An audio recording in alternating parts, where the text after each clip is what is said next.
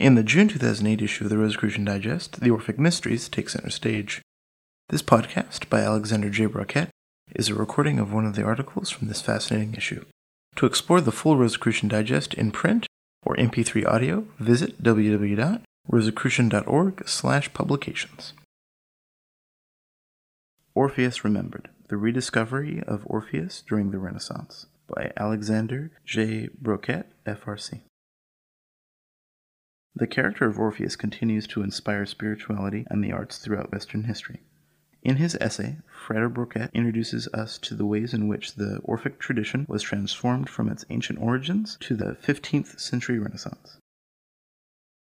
During the period of Western history known as the Renaissance, philosophers, poets, musicians, and intellectuals brought back to life the traditions of ancient Greece. This period of intellectual and artistic rebirth was enriched by the wealth of ancient texts that resurfaced after the collapse of Constantinople in 1453. Greek texts that were lost or fragmentary were rediscovered and translated, being made available to Europe for the first time in nearly a thousand years. The impact of these texts on the West resounds deeply to this day. The rediscovery of the mythic figure of Orpheus during the Renaissance is a vivid example of how the intellectual and artistic archaeology of this time gave birth to new forms of expression in the arts, new insights into the teachings of ancient philosophers, and new approaches for integrating ancient wisdom with the religions of the time. The ancient Greek sources of the myth focus on Orpheus as a mystic singer and theologian who told of the origins of the universe and the gods through hymns and music.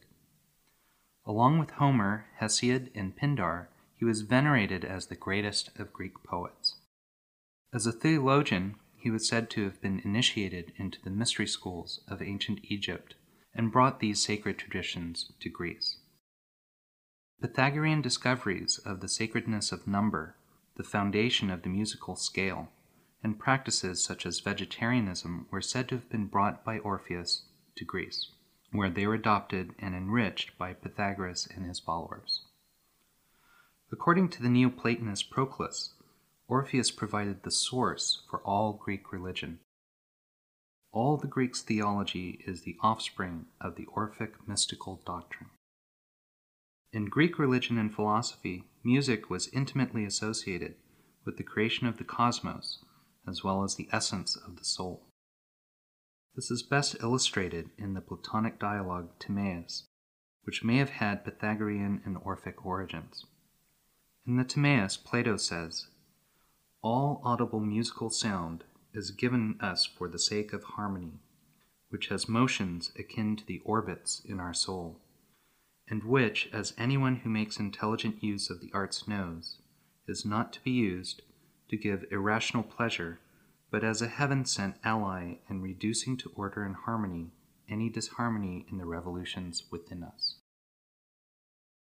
Music has the power to harmonize the individual soul with the world soul as the human microcosm contained the same elements as the macrocosm of the world. Playing certain types of music could lead to harmonization with the divine. Other types of music could incite violence, anguish, or lethargy. Music exercised control over the elements, human beings, and animals. For these reasons, Plato urged great care in the use of music, and specific recommendations were made regarding which musical modes to employ to achieve the highest good. Similar stories are told of how Pythagoras healed people and created social harmony through music. As the greatest musician and singer of the ancient world, Orpheus commanded incredible powers over nature and the soul.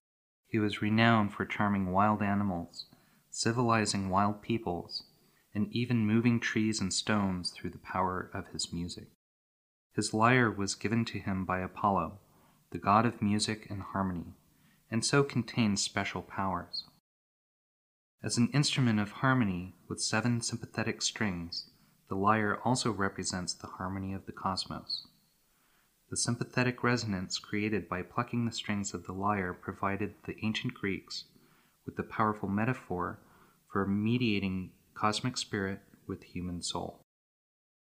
This concept would be expanded greatly by later Renaissance philosophers such as Marsilio Ficino, who played an Orphic lyre for just such a purpose. An early telling of the Orpheus myth comes from the Argonautica, a 4th century CE poem relating the adventures of Jason and the Argonauts in their quest for the Golden Fleece. Orpheus the singer protects the Argonauts from the danger of hearing the siren song by playing his lyre and singing. It also contains cosmogonic hymns and mentions his travels to Egypt. The myth of Orpheus, with which we are most familiar, was told by the Roman poets Ovid, Virgil, and Horace. In both Ovid's Metamorphoses, 8 CE, and Virgil's Georgics, 23 BCE, Orpheus, the greatest living player of the lyre, descends into the underworld to retrieve his love, Eurydice from the realm of Hades after he loses her to death by a snake bite on their wedding day. He must journey through the gates of Hades, past the three headed beast Cerberus, and across the river Styx, guarded by Charon the boatman. Hope guides him, and his singing and playing cause the guardians of the underworld to sleep so that he may gain entry where no human is allowed. Orpheus pleads with Pluto and Persephone, the rulers of the underworld, to allow him to bring Eurydice back to the land of the living. His sweet singing persuades them to grant this request. However, there is a catch. He must not look back at her while ascending from the underworld. Orpheus agrees and leads Eurydice out of the underworld. In a moment of doubt, he hears a noise, and turns to see her bringing about her tragic loss a second time. Upon returning, Orpheus falls into great despair. He finds solace in music and sings to the wild men of Thrace of the origin of the cosmos and the gods. Orpheus is brutally torn apart and dismembered by the Maenads, the wild, frenzied worshippers of Dionysus. Some accounts say this is because he did not allow them to be initiated into the Orphic mysteries.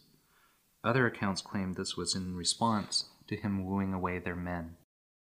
His dismembered head and lyre float down a river to land at the Isle of Lesbos, where his head continued to sing and gave oracles.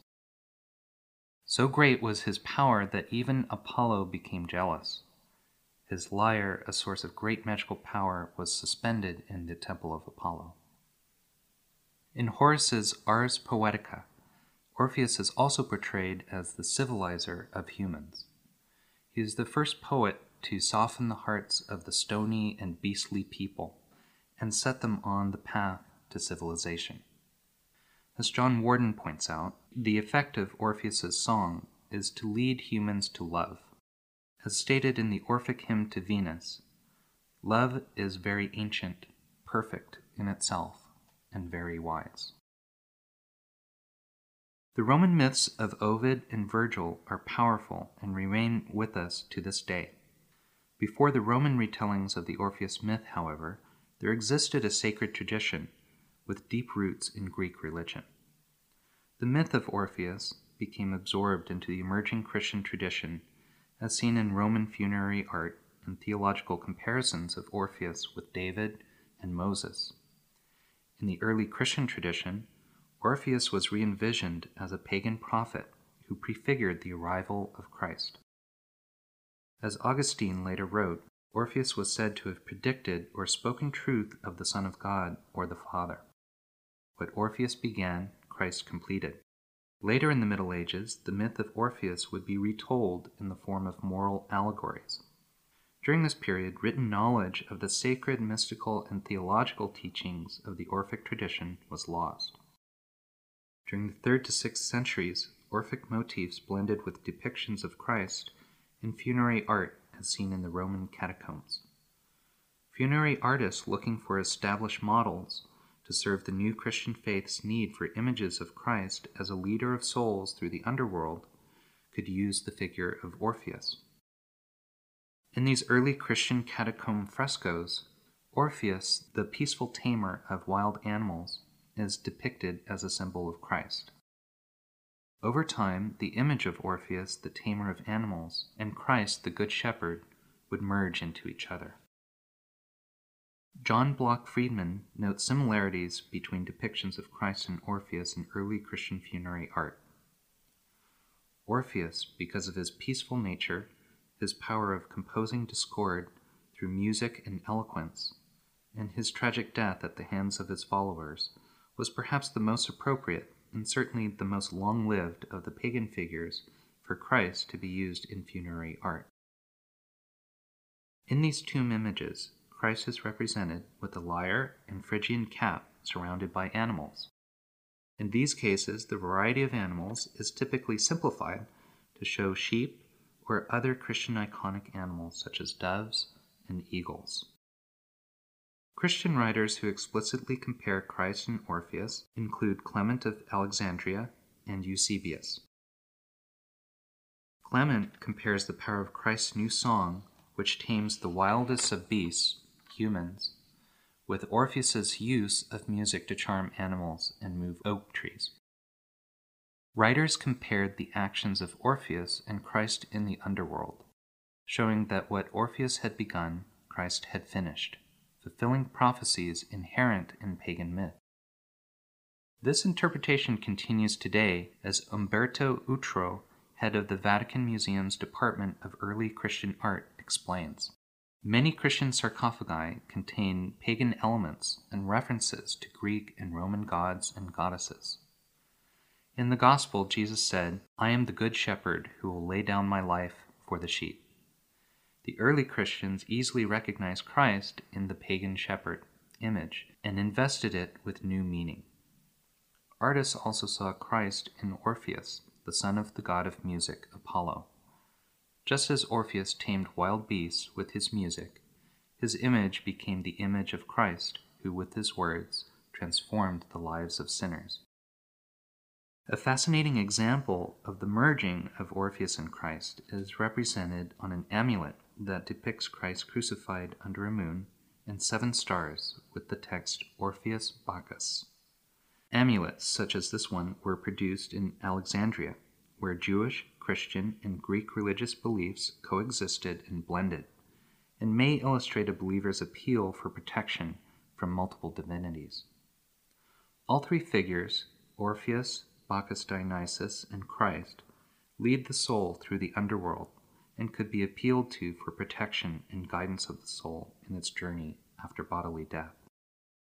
Orpheus was also compared to figures from the Hebrew scriptures, such as David and Moses. Orpheus and David both healed through music and were known as singers of sacred hymns and string players. David healed the madness of King Saul through his playing and singing. Early Greek leaders of the church, such as Clement of Alexandria, Eusebius, and Proclus, refer to Orpheus in order to illustrate that the Greek religious tradition was borrowed from Moses in Egypt, showing that its source of divine inspiration was the same as in the Judeo Christian tradition. To these writers, Orpheus's teachings represent an early form of monotheism borrowed from Judaic sources. After the 5th century, explicit linkages of Christ and Orpheus began to recede. In the early Middle Ages, the myth of Orpheus is told as an allegory.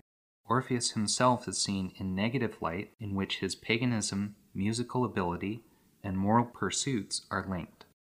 In works such as the Ovid Moralis, classical myths are recast as moral allegories to reconcile them with Christian doctrine. In the later Middle Ages, Orpheus was transformed into a handsome knight or prince who sings songs of romantic love, brings Eurydice back to life, and always earns a happy ending. In the 11th century, Orpheus is presented as romantic lover in three different poems. The 14th century produced two long poems in English with Orpheus as a princely hero Henryson's Orpheus and Eurydice, and the anonymous Sir Orfeo. Orpheus is presented as the most loyal of lovers, a minstrel, and possessing the magical and astrological powers of a wizard. These medieval romantic writers tell of Orpheus bringing Eurydice back to life through spells or through the power of love. For instance, the romantic poem Sir Orfeo includes elements of Celtic otherworld mythology, fairies, and jeweled castles. It bears slight resemblance to the Orpheus of Ovid and Virgil, and conforms closely to the medieval romantic genre of the time. It contains a blending of classic mythology, secular romance, Christian morals, and Celtic fairy tales.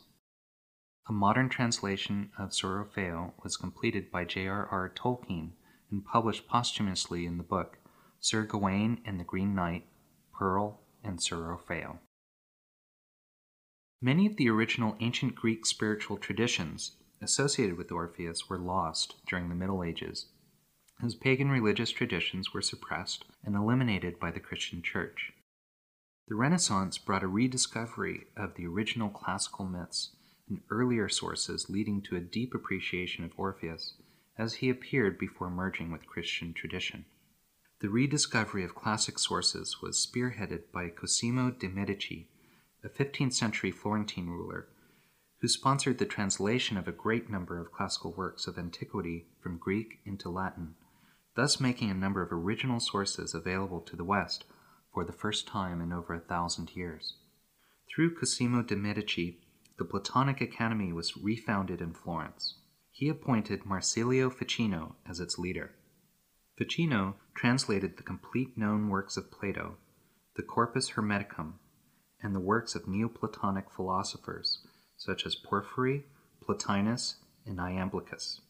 Ficino's goal was to reconcile Platonism with Christianity through his translations, commentaries, and writings, such as Platonica Theologia de Immortalitate Animorum, Platonic Theology on the Immortality of Souls, and De Vita Libri Tres, Three Books of Life. Through his revival of Platonic thought, Ficino became one of the leading founders of the spiritual and cultural rebirth of the Renaissance. We know that Ficino shared a deep affinity with Orpheus and shared many of his attributes. He sang the Orphic hymns, played an Orphic lyre with an image of Orpheus painted on it, was eloquently compared to Orpheus by those who knew him, and practiced what we would now call music therapy as a method for psychological healing and spiritual integration. Ficino's biographer Corsi says, He set forth the hymns of Orpheus and sang them to the lyre in the ancient manner with incredible sweetness, so people say. Johannes Pannonius says, You restored to the light the ancient sound of the lyre and the style of singing in the Orphic songs which had previously been consigned to oblivion. Lorenzo de' Medici, in his poem Altercazione, says of Ficino, I thought that Orpheus had returned to the world. Another writer says of him, he soothes the unyielding oaks with his lyre and softens once more the hearts of wild beasts. The Florentine scholar Angelo Poliziano compares Ficino's achievements with Orpheus's retrieval of Eurydice from the underworld. His lyre, far more successful than the lyre of Thracian Orpheus, has brought back from the underworld what is, if I am not mistaken, the true Eurydice, that is, Platonic wisdom with its broad judgment. Sources that inspired Ficino include Plato, Hermes Trismegistus, and Neoplatonists such as Proclus and Plotinus, as well as the early Renaissance syncretist Gemistus Pletho. Like Proclus, Ficino zealously sung and studied the Orphic hymns.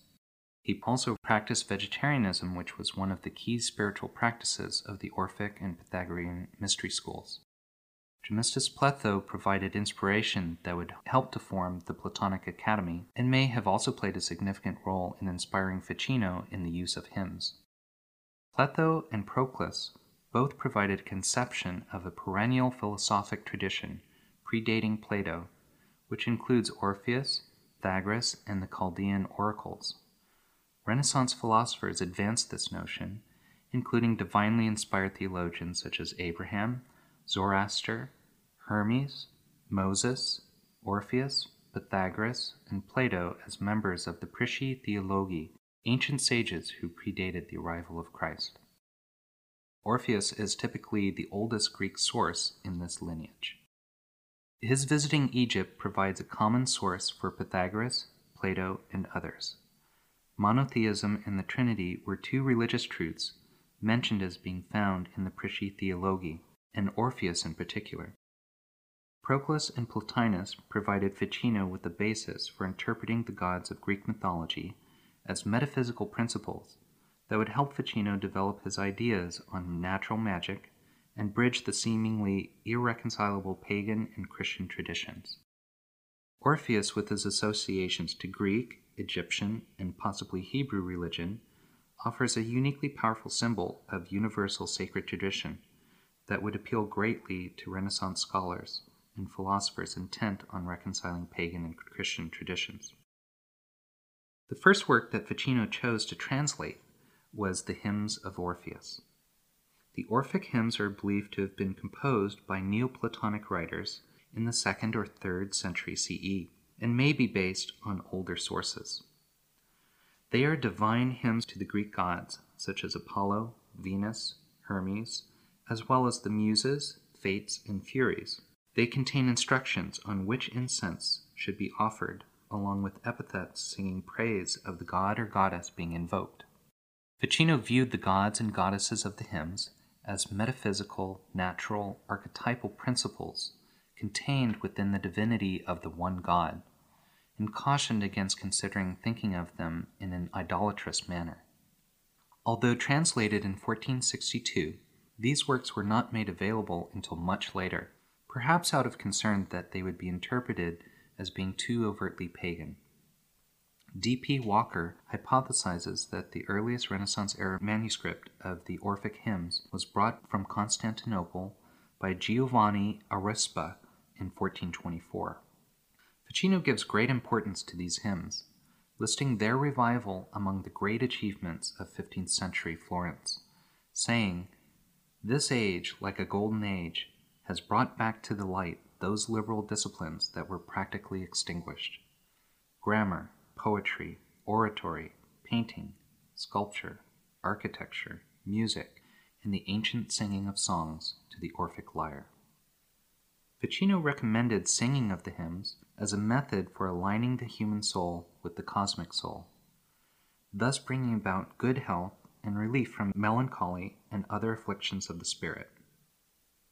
Our spiritus is in conformity with the rays of the heavenly spiritus, which penetrates everything, either secretly or obviously.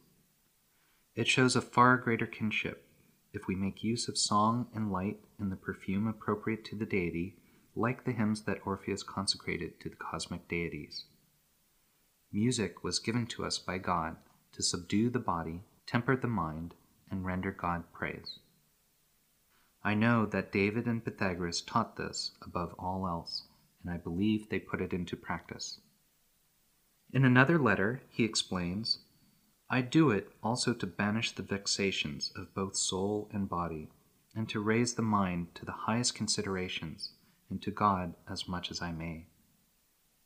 Although we have no record of his music, we know his performances were striking and profoundly inspirational. In an eyewitness account of Ficino's performance, a bishop says, Then his eyes burn, then he leaps to his feet, and he discovers music which he never learnt by rote.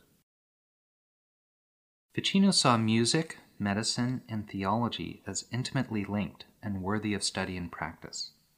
In one of his letters, he says, You ask, Canigiani, why I so often combine the study of medicine with that of music.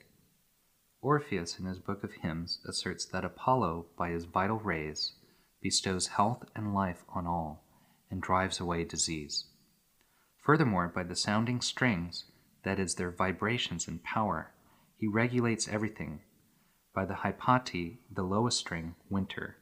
By the niati, the highest string, summer. And by the dorians, that is, the middle strings, he brings in spring and autumn. So, since the patron of music and discoverer of medicine are one and the same God, it is hardly surprising that both arts are often practiced by the same man.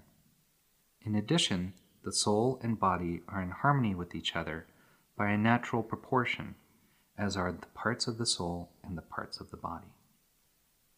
Ficino gives another explanation of the power of music to create harmony in the body by working through the imagination and emotion of the artist citing similar examples of Pythagoras, Empedocles, Plato, Aristotle, Orpheus, and Amphion.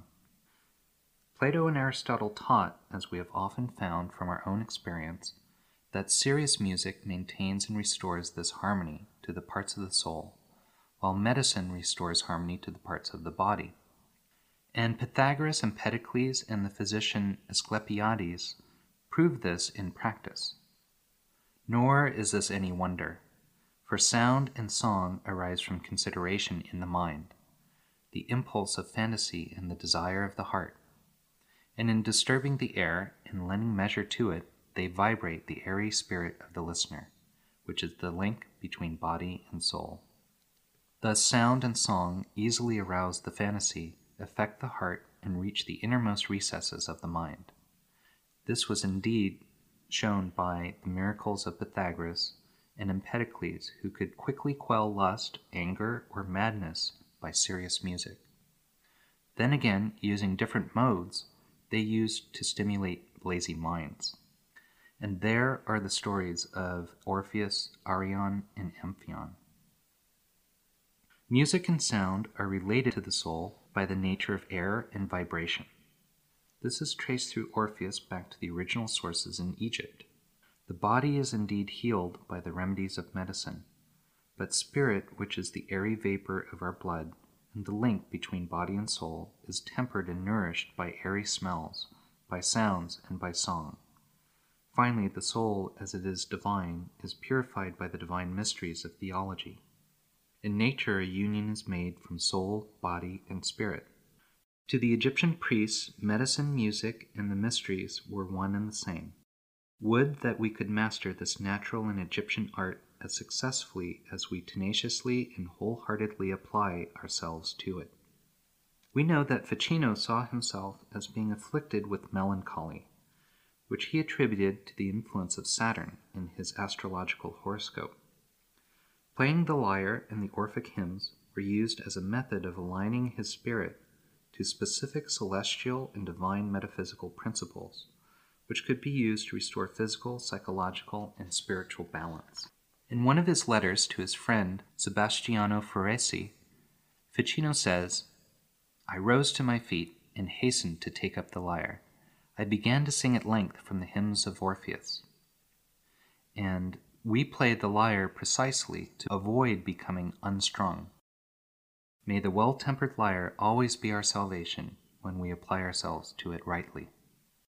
This natural magic is used to heal the body as Angela Voss states in her article, Marsilio Ficino, the Second Orpheus. If one has inner eyes to see them, the natural things of the changeable world, perceived by the senses, are signs or divine lures which provide an unending reminder of enduring reality. In this sense, the act of living itself can be seen as a magical rite. In fitting one's life to the heavens, Ficino gives us rules for composing and improvising celestial music. Music is drawn down through the celestial spheres through seven steps corresponding to the planets and associated with stones, metals, and elements. One should choose tones that correspond to the heavenly spheres that one wishes to emulate. These should then be harmonized and arranged in a way that reflects the harmony of the spheres the practitioner must pay attention to the energies they are primarily susceptible to and employ tones of celestial bodies that increase or decrease those energies depending on the balance desired. Ficino also developed the concept of the four furors, or frenzies poetic, religious, prophetic, and amorous. Music was associated with the first poetic furor, an inspired harmonization of the discord of the soul caused by its painful incarnation in the material world. Orpheus was interpreted as a divinely inspired poetic teacher possessed by Platonic furor who reformed and civilized his barbarous contemporaries. Orpheus played a special role in Ficino's philosophy as he was inspired by all four of the divine frenzies. In all four frenzies, it is the power of love which Orpheus brings to the world. In Orpheus, Ficino found the embodiment of his philosophical mission. He rediscovered the founder of the mysteries, who used music and hymns to mediate between the heavens and the earth, bringing civilization, the arts, culture, health, love, and peace to humanity. You yourself will be greater than the heavens as soon as you resolve upon the task. For these celestial bodies are not to be sought by us outside in some other place. For the heavens in their entirety are within us, in whom the light of life and the origin of heaven dwell. To Ficino, Orpheus is more than myth. He is a living presence to be revived through spiritual practice and song. After Ficino, Giovanni Pico della Mirandola also rediscovered the magical and theurgic use of the Orphic hymn, saying, Nothing is more effective in natural magic than the hymns of Orpheus, if the correct music, the intent of the soul, and other circumstances known to the wise were to be applied. Ficino's music spirit theory would be expanded and continued by 16th century scholars such as Robert Fludd, England, Guillaume du Bartas, France, Robert Burton, England, and Heinrich Cornelius Agrippa, Germany. The revival of the classical myth of Orpheus by Ficino and other Renaissance scholars gave inspiration to artists who use Orpheus as a model for new forms of artistic expression in music, sculpture, and painting. In particular, we see Orpheus present at the birth of opera, which began as a conscious imitation of Greek tragedy. Orpheus was the most popular subject among the early operas, Angelo Poliziano, a Florentine poet, humanist, and collaborator with Ficino, created an early precursor of opera based on the Orphic myth entitled La Favola di Orfeo in 1474. Ficino's very own Orphic lyre was used during one of the performances in Mantua by the singer Baccio Ugolino. Although the music for this work is lost to us, we know that it was based on Virgil's retelling of the myth and emphasizes Orpheus as the pastoral shepherd in love with Eurydice. The work was performed during carnival festivities in Mantua and was intended to honor the Cardinal Francesco Gonzaga. Leonardo da Vinci is known to have designed the stage set for this work, and drawings of it exist in his notebooks. The earliest recorded opera is Orpheus and Eurydice, composed by Jacopo Peri in 1600. Peri's Eurydice was first performed for the wedding of Maria de' Medici and Henry IV, thought to be Hermes, and is considered the first opera. In Peri's version, Eurydice and Orpheus are reunited after the underworld journey. Monteverdi's L'Orfeo, composed in 1607, is considered the first popular opera. While its first performances were for small elite crowds, L'Orfeo was soon performed outside of Mantua making it the first opera to be successfully performed in several cities. It is a popular work still performed to this day. As Professor Ralph Abraham points out, there are at least 26 operas in the 1600s concerning Orpheus and 29 in the 1700s, including classics by Telemann, Gluck, Handel, and Haydn. The myth of Orpheus resonates throughout time as a powerful archetype because it shows how art, poetry, and music can be used to bridge multiple realms of existence mundane and celestial, living and dead, conscious and unconscious, chaotic and harmonious, masculine and feminine, and personal and cosmic. The bridge is created by resonances shared between these realms through air, emotion, and imagination. Thanks to the work of Renaissance philosophers, artists, poets, and musicians, this bridge has been recovered and preserved for future generations to rediscover for themselves.